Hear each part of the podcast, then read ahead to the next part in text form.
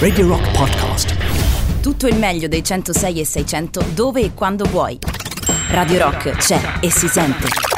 Anche in podcast.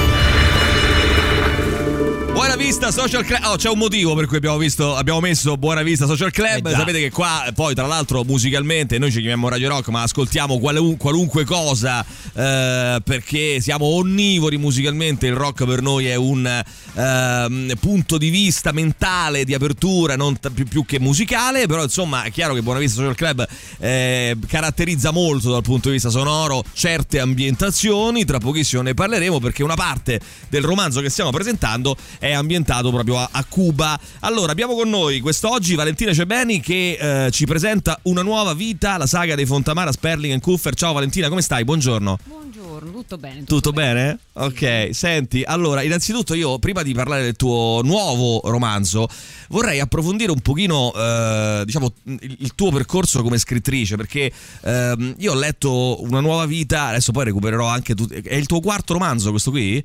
Eh, già che devi fare i conti. Eh sì. Sì, sì, è il quarto. fare quarto romanzo. Eh, e tu, insomma, eh, sei giovanissima, però scrivi da, da- da diversi anni con grandissimo successo anche all'estero. Leggevo in Germania eh, centinaia di migliaia di copie vendute. Ah, sei, eh, diciamo, Maurizio, un po' un nostro talento esportato all'estero. E quindi mi incuriosiva capire. ehm, come era, nato insomma, questo successo anche editoriale in Germania in altri paesi e c'era un motivo particolare eh, per il quale insomma eh, sei riuscita a farti leggere, a farti tradurre poi all'estero eh, in questi anni? Ma in realtà è nato secondo me mh, col secondo romanzo perché mh, praticamente raccontava una storia fortemente italiana, c'era un po' la Sardegna, suggestioni particolari di questo genere e agli- ai lettori tedeschi questa cosa piace anche perché noi sappiamo che sono innamorati dell'Italia e Sì. quindi ho esportato il format Italia all'estero e con Quindi- successo devo dire. Hai- Quindi diciamo è, pi- è pi- è piaciuta no, questa, questa però penso sia piaciuto anche proprio il, il tuo romanzo, il tuo stile, no? al di là delle ambientazioni l'ambientazione- italiane. L'ambientazione comunque gioca tanto, gioca Sì. veramente tanto. Loro sono rimasti incantati da, da queste suggestioni qui e mi hanno portato fortuna. Magari anche tu eri particolarmente ispirata considerando che hai origini sarde, se, se non sbaglio, vero? Sì, sì, sì, sì, assolutamente. Quindi hai raccontato delle cose che conoscevi bene, immagino, no? Del- del- Beh, sì, diciamo che ho anche molto inventato perché eh, il il bello della scrittura è proprio questo, che ti lascia libero di, di fare. Anche, ad esempio, in questo, in questo romanzo qui.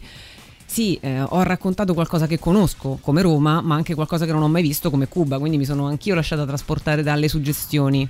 Però è un romanzo ambientato negli anni 30, ambientato eh, nel, mm, in un momento in cui in Italia eh, era eh, presente una dittatura, come sappiamo, molto, eh, molto forte, poco prima delle famigerate leggi razziali eh, e quindi hai ambientato sì il romanzo in un paese come detto che non, che non conosci e, e però anche in un altro, la tua città, la- insomma la città in cui vivi, eh, però in, un- in un'epoca che non è la tua e che non hai vissuto e quindi anche là insomma immagino che ci sia stato un notevole lavoro di ricerca. Beh, sì, la parte, cioè, la parte più bella, da una pa- in parte è la parte più bella, dall'altra è quella più faticosa, anche perché quando vuoi scrivere un romanzo poi dici ok, va bene, devo assolutamente assorbire il più in fretta possibile le informazioni perché voglio scrivere e quindi ovviamente... Che magari hai in testa quella.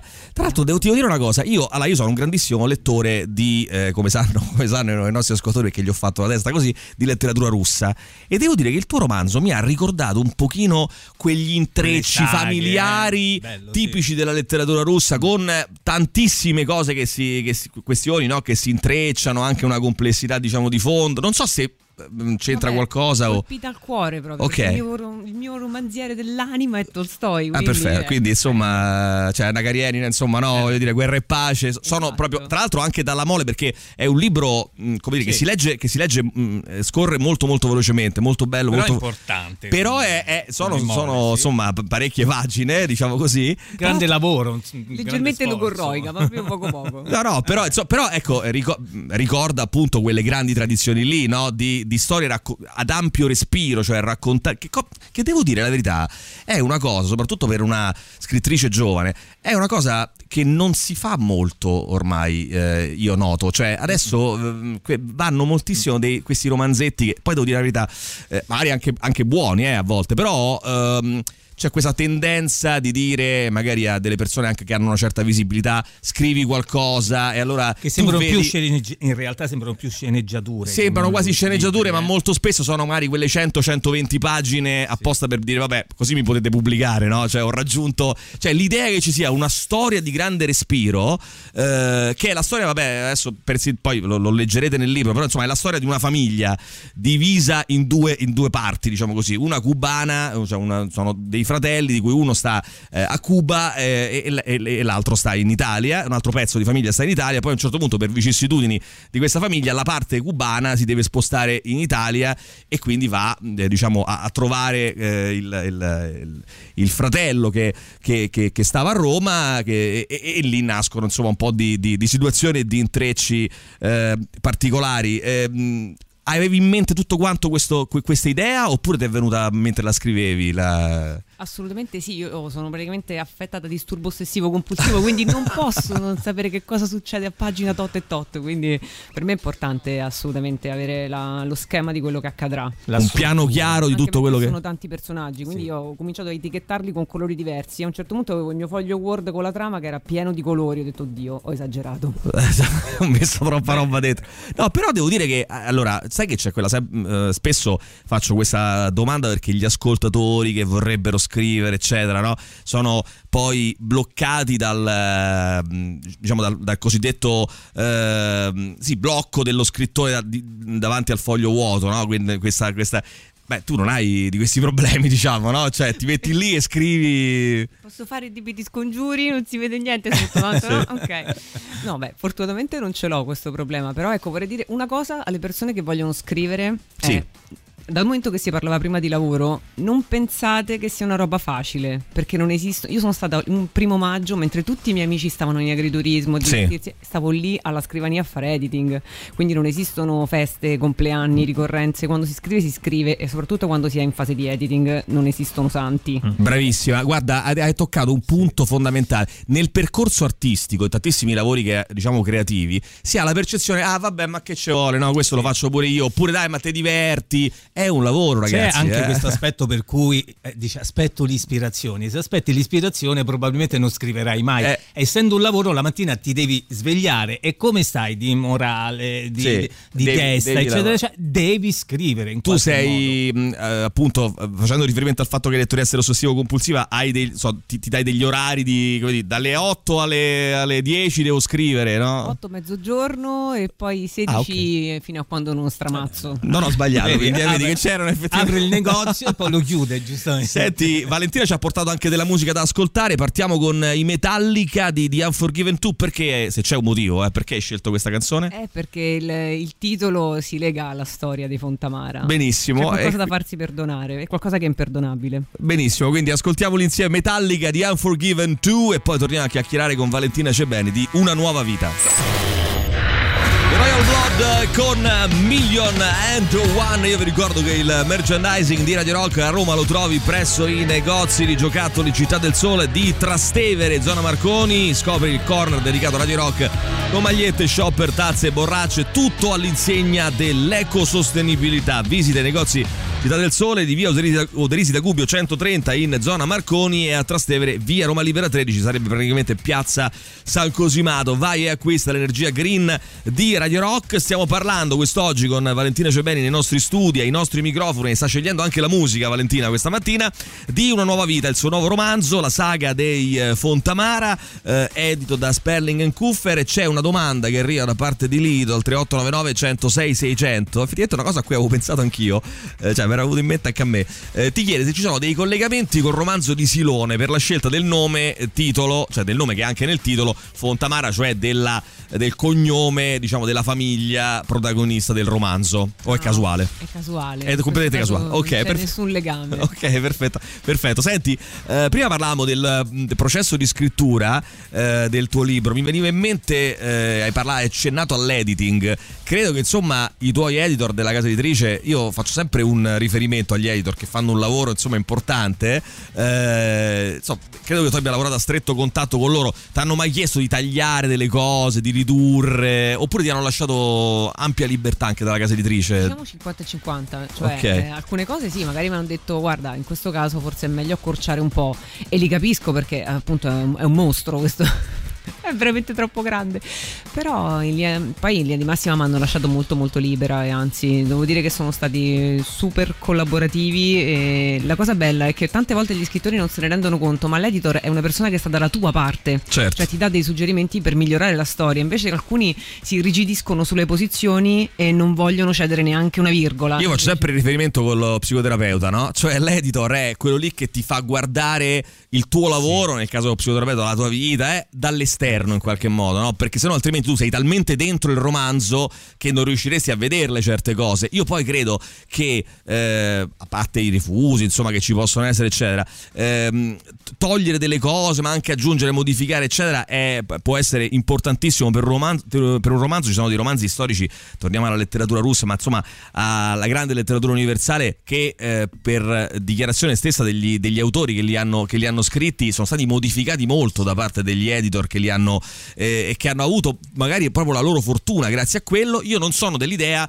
che un romanzo debba essere per forza accorciato, cioè ci sono delle cose che magari David Foster Wallace lo raccontava, no? ci sono delle, delle parti magari eh, che, va, che- che va bene tagliare perché non ha senso tenere o non ha senso tenere in quel modo, però insomma io credo che il tuo romanzo d'altro si, si eh, dispiega in un modo così corretto, così giusto che tu mentre lo leggi sai che, che- che è il numero di pagine giusto che servono per raccontare una storia di ampio respiro, quindi insomma non è, è sempre tutto soggettivo, dipende dalle, dalle situazioni, ci sono romanzi di 100 pagine troppo lunghi e altri Bravo. molto lunghi che invece... Esatto. eh, no, insomma. perché accadono tante cose, cioè io ci ho messo del mio a comprimerlo il più possibile di modo che fosse un- una, diciamo, una macchina perfetta, almeno quanto più vicino alla perfezione possibile.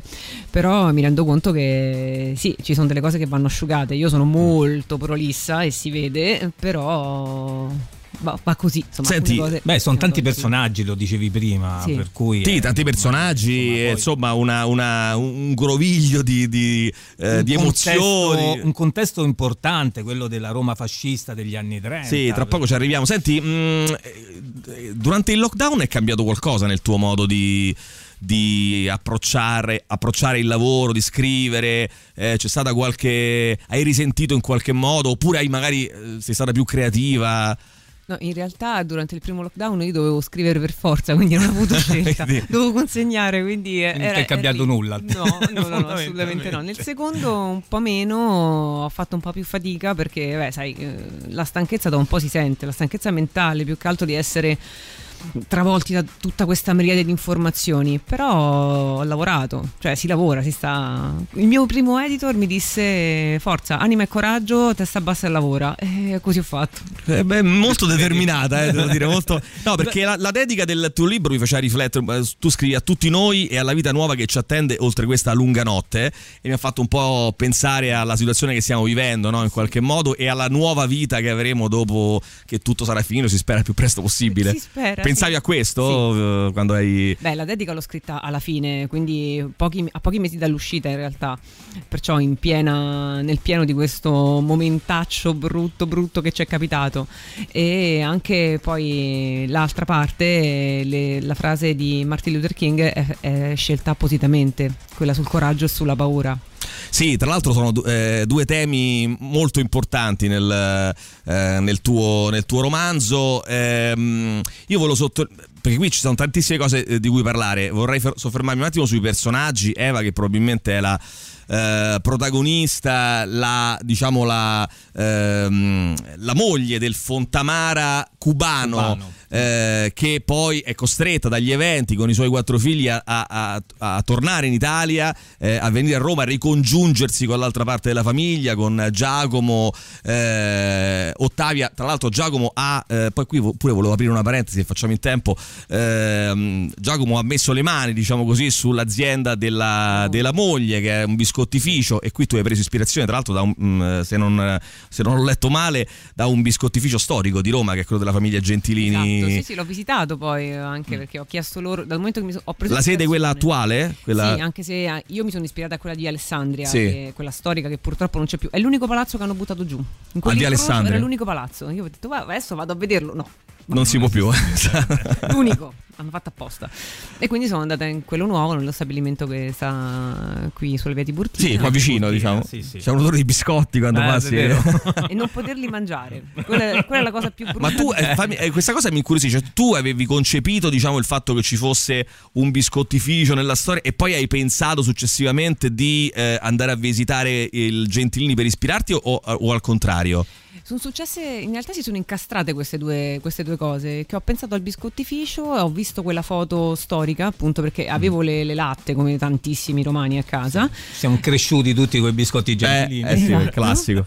E anche mi sono detta, beh però se fosse lì sarebbe bello. E al che ho deciso di scrivere loro e mi hanno accolto nello stabilimento. Ti hanno fatto fare un giro e ti è servito, diciamo, no? Molto, anche vedere. Perché vogliono fare il museo, mi hanno regalato dei libri con tutte quante le cartoline storiche, insomma veramente tanto materiale importante. Bene, ehm, io senti, ascoltiamo un'altra canzone, poi voglio sì, parlare anche un po' delle, delle ambientazioni che hai scelto e se ci sono dei motivi particolari, insomma, sui contesti storici eh, che hai mh, documentato di cui hai parlato eh, nel libro. Prima però un'altra canzone scelta da te, i Cranberries, eh, anche qui no? ci sono forse dei riferimenti a- al tuo romanzo. Sono, sono sempre nei titoli che ci c'è qualche indizio, io la butto lì, poi. Va bene, Promises, loro sono i Cranberries, ascoltiamoli insieme. Cranberries con eh, Promises su Radio Rock. Allora, stiamo presentando il romanzo di Valentina Cebeni, Una nuova vita, la saga dei Fontamara, Sperling e Kuffer. Poi in realtà le eh, specifiche, anche la copertina la trovate su, su Instagram, seguendoci, insomma, i nostri profili Radio Rock 1066, Emilio Pappagallo su Instagram trovate tutte le, le info per acquistare eh, la versione cartacea del, del libro, se siete diciamo degli amanti del feticcio libro da sfogliare eccetera, se siete di quelli tra quelli che invece ritrovano, trovano più eh, comodo eh, leggere in Kindle c'è anche la versione ebook per chi appunto magari i libri più voluminosi preferisce leggerli, io ho dei libri che ce l'ho in tutte e due le versioni perché magari li voglio tenere no? in libreria anche per averli, perché a me c'è un po' questa riflessione che faccio certe volte che noi stiamo delegando un po' tutto che per carità è una cosa bella, comoda, eh, però ad Amazon, a Netflix, a Spotify, cioè praticamente noi compriamo un servizio di, eh, come dire, di, di fruizione, no? Di alcune, di alcune informazioni, Ma non però non le possediamo, no? Invece io che sono un pochino un fanatico del possesso, che non è una cosa bellissima, diciamo da dire, però insomma... Beh, in questo caso sì, dai, diciamo di sì, diciamo di sì. Eh, mi viene da, da dire no, voglio il libro cartaceo, lo metto in libreria, bello in tozzo, poi magari leggo sul, sul Kindle, ti porti se vai in spiaggia, ti porti al mare, Sì, più pratico, più- tutto molto più pratico. Qualcuno ti, ti dice, ti chiedeva de- Valentina della- dell'influenza del mare, della Sardegna, in questo caso no, però eh, e, della, e della cucina, eh, se, se hanno influenzato il, il tuo schi- eh, stile di scrittura, in realtà però non si parla di Sardegna. Però c'è il mare effettivamente perché io eh, a gennaio dell'anno scorso, poco l'ultimo viaggio Mauri che sono riuscito Sì, a fare prima del lockdown, a gennaio sono andato a Cuba, e l'ho trovata un, un posto meraviglioso, pieno, proprio un- una di quelle cose che ti... Una, sai le- quelle vacanze che ti viene il mal di, no? Il mal Eh, di sì. Cuba, cosa, cioè che ti viene voglia di tornarci al più presto, proprio un posto pieno di... di storie e anche pieno di, di personalità, cioè un posto molto Certo. forte no? da, da visitare in tutti i sensi. Quindi la domanda io te la faccio, tu hai detto non sono stata state mai a Cuba, come mai hai scelto proprio Cuba per ambientare una parte del romanzo che si apre proprio su vicende che accadono lì? Perché mi avevano suggerito all'inizio, ma perché non, non lo ambienti in Sicilia? E mi sono detta, sì, però io voglio qualcosa di un po' più lontano, un po' più mm, suggestivo. E siccome poi i signori dello zucchero erano a Cuba, e mi sono detta, quello è perfetto. Anche perché in quel periodo ascoltavo tantissimo i Buena Vista Social Club. E da lì è nata, da cosa nasce cosa, e ho detto Cuba, Cuba Io ti devo dire, Valentina, non è per farti un eh, complimento così, però leggendo il tuo libro, poi tu hai detto non sono mai stato a Cuba, io non avrei mai detto, cioè pensavo che fosse, no, Eh, sai, classico, vedi, no? uno fa un ricerca, viaggio di eh. ricerca, fa un viaggio di ricerca oppure fa un viaggio che Certo. ti illumina e dici decido di scrivere perché scrivi con una dovizia di particolari che sembra proprio tu ci sia stata, invece hai fatto una ricerca quello è un pazzesca. trucco. Eh, no, beh. Non lo svelare, eh, se è un trucco non lo svelare. No, però noi siamo curiosi, voglio dire, cioè hai fatto proprio una ricerca Anche perché restituire quell'atmosfera, non essendoci state, eh, è, Eh, è non è difficile. se- c'era Salgari no, che dice non, non- non era mai stato nei, nei posti che racconta in Malesia, no, nei posti che raccontava, dice lui era stato sempre nella sua stanza, oppure Kafka che scrive America non essendo mai stato in America, quindi insomma no, i grandi scrittori riescono a fare questo qui, quindi però immagino che... Oddio, io non sono a quel livello lì, eh. Insomma, anche Vabbè, ma ancora no, ma tu sei più giovane, quindi piano piano ci si può arrivare, abbiamo tempo, mica c'è eh. fretta.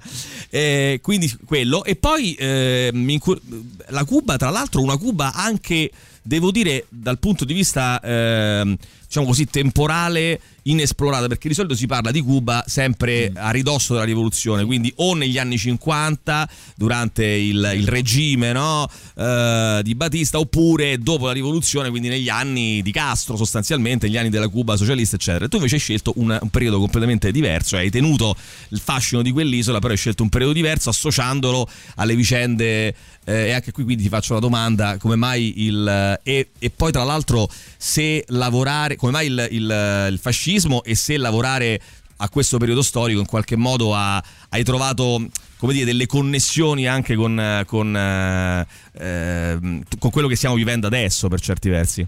Ma quello che stiamo vivendo adesso è in realtà è arrivato in, quasi inaspettato perché io avevo consegnato già da tempo il romanzo, quindi tutta quanta la faccenda del DDL Zana ad esempio è venuta dopo, e, ehm, però mi sono detta ho avuto un buon tempismo. Non pensavo, io generalmente ho un pessimo tempismo, invece in questo caso era proprio giusto. E, um, Cuba ho deciso di raccontarla in quel periodo lì perché è, appunto è il pre-rivoluzionario e forse anche quello un po' più autentico, quello più puro, prima che comunque anche le lotte politiche eh, arrivassero e irrompessero nella storia del paese. Per quanto riguarda invece il, l'ambientazione quella in Italia legata al fascismo, mi sono detta forse bisogna ancora parlare di queste cose perché io vedo che c'è tanta superficialità e tante persone che non sanno da dove veniamo e quindi se non sai da dove vieni non sai dove sei e dove potresti arrivare in futuro e quindi ho, ho dato la mia versione dei fatti ecco. No, su certi fenomeni storici poi c'è un appiattimento certo. totale devo dire a volte in un senso e nell'altro eh, poi eh, diventano delle bandierine diventano delle cose fino quasi poi a dissolversi no? quando eh, gli eventi sono poi tanto lontani quasi no, non si ha più la percezione di quello che è accaduto e anche della portata drammatica degli eventi, no? quindi tutto viene messo così, eh, viene considerato come se fosse una roba sì, da libri di scuola no? per certi versi e poi c'è invece l'appartenenza quella delle casacche in cui tu dici eh, sto di qua o sto di là senza senza capire no, neanche un po' la, la difficoltà ehm, e la drammaticità degli eventi. Mauri. Sì, no, io volevo chiedere a Valentina perché nei suoi romanzi ho visto che la donna è sempre centrale, è sempre sì. protagonista. Questo, eh, questo, libro si intitola Una nuova vita. C'è un romanzo di Maupassant che è molto bello, eh, che si intitola Una vita, dove è la condizione fa- eh, femminile dell'Ottocento, insomma, eccetera, eccetera e per questa ispirazione rispetto alla donna, in un momento appunto in quello del, mm, del fascismo, in cui la donna era apprezzata come madre, come, sì. no, come donna di casa. Un ruolo molto. Queste donne eh, prendono in mano proprio le, le, la vicenda, eh, la, la, la sì. conducono, la, la portano avanti. Insomma, nei tuoi romanzi c'è sempre questa donna che è protagonista. Sì, perché non mi piace pensare che le donne siano un appendice. E siccome eh, nella cultura fascista purtroppo questo era, eh, mi sono detta voglio inserire un elemento che invece irrompa e in un certo senso spezzi questo, irrompa in questo status quo. E, e, quindi ho pensato appunto alle, alle, donne di famiglia, anche perché molto spesso sono, sono, loro quelle che tengono in piedi un po' tutto. Mm. E, e nei Fontamara è così. Senti, io tra l'altro qui abbiamo finito il tempo a nostra disposizione, però starei ancora eh, parecchio a raccontare del tuo romanzo per il fra l'altro. Io rimango eh, rimani, rimani qua. Adesso entriamo anche in Gagarin e facciamo anche il, pro, prossimo um, format con oggi chi c'è? Tatiana e chissà, boh, non lo so, sorpresa, oggi... mi ricordo.